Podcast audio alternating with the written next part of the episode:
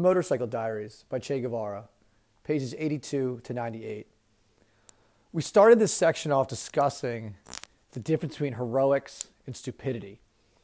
And where we settled this discussion was that the difference between something being heroic and something being deemed stupid often is the result. And in the case of Che, Che's going on this adventure, and a huge part of this adventure is relying 100% on the generosity of the natives, of the people that he's going to meet along the way. And it's really important that we keep in mind this fact that during this time period, the fact that he could kind of assume that there were going to be people to help him along the way is something that we're not sure, as we discussed in class today, was something that could happen today. If a stranger showed up at your house seeking food, water, and shelter, you might tell them to go away. You might make them stay outside and provide some things and some help and some directions. But ultimately, you're probably going to be hesitant.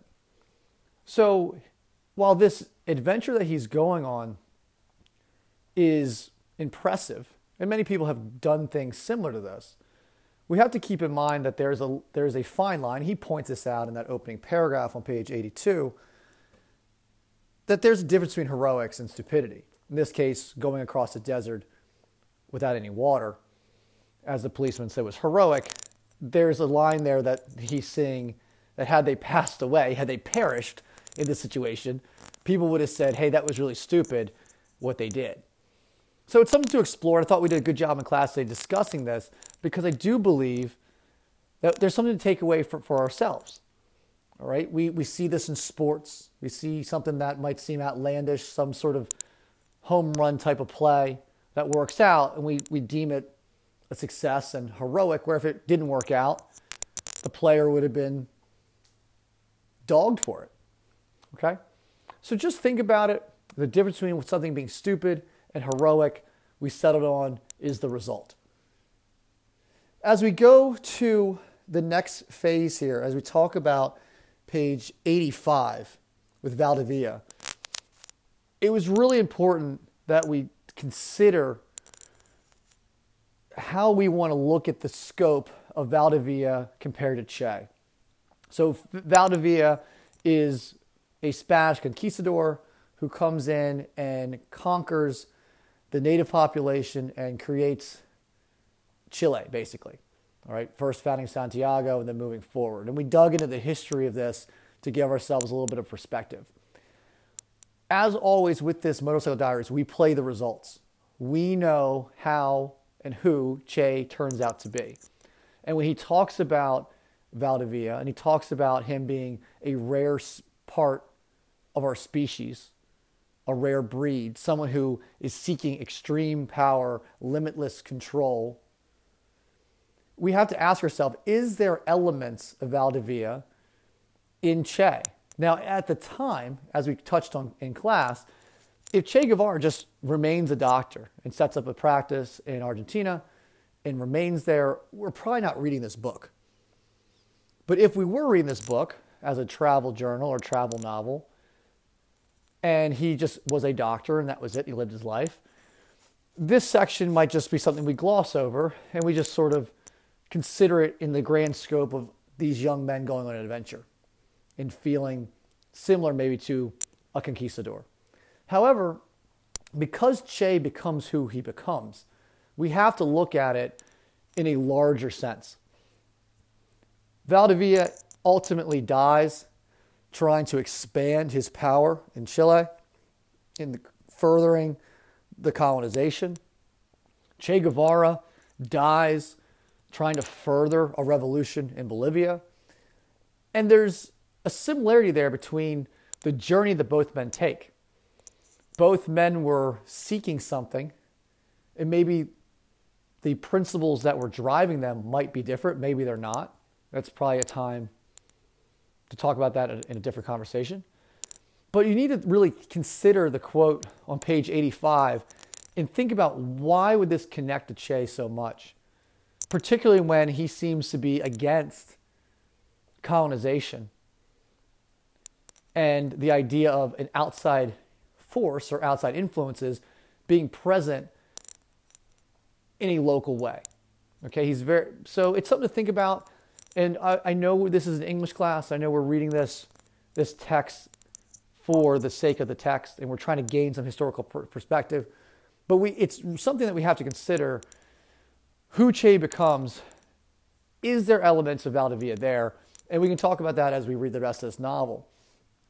The next section I want to discuss, and we covered in class, was Che Guevara's thoughts on Chile. And we get that section on page 86 and 89, where he tells the reader that I'm not going to go back and revise my opinions, but I am going to provide some clarity of what I was thinking at the time. And he's very harsh on the quality of life in Chile.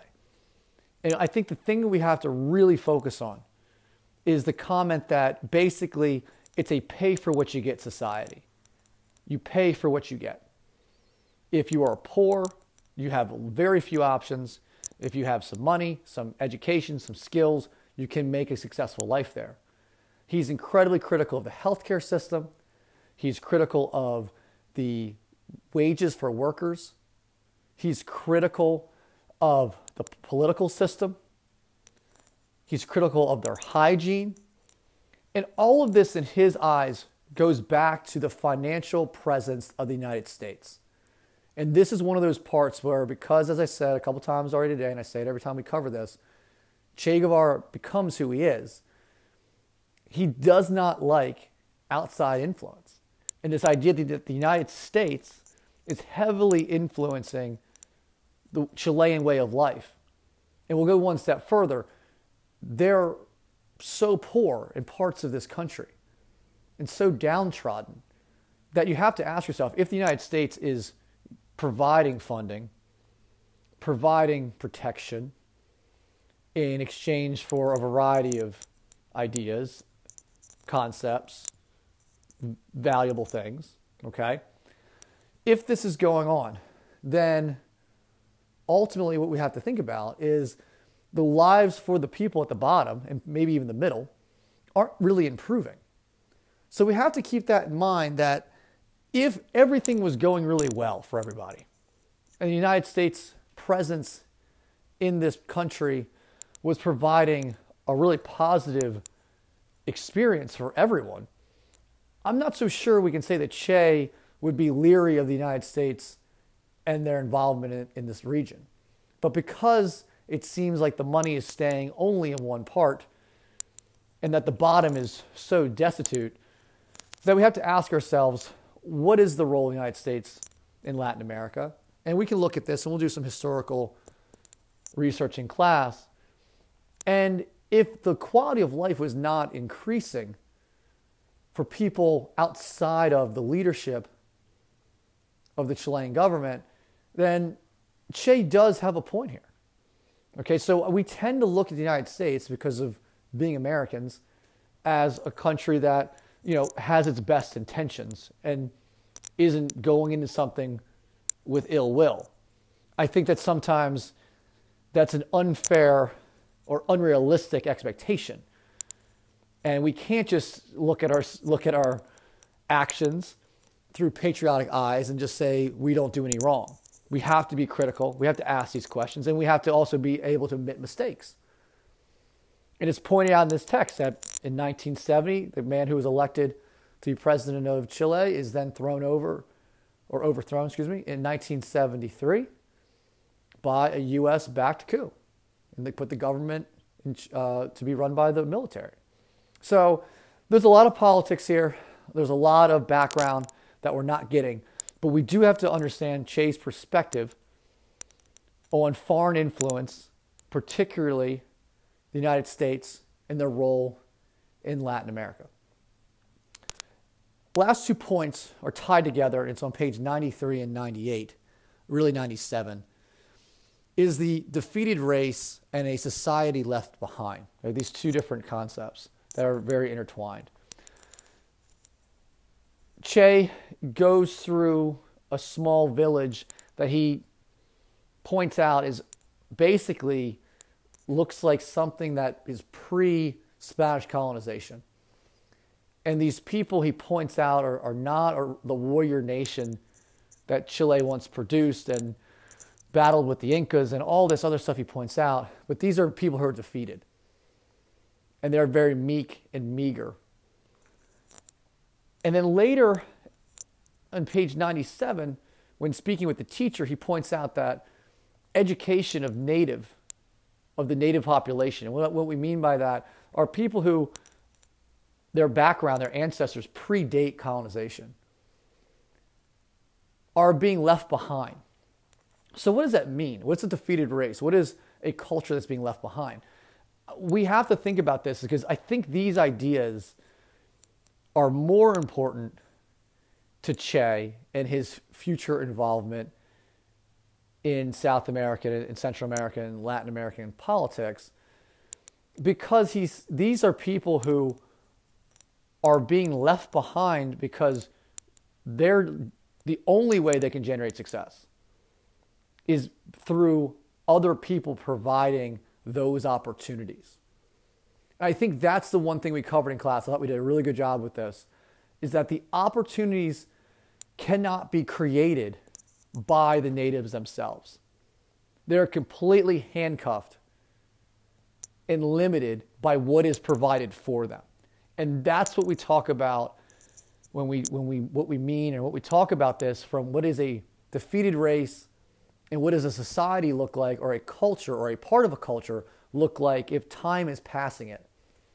It's when it's being pushed aside and it has no control of its own potential, future, or evolution.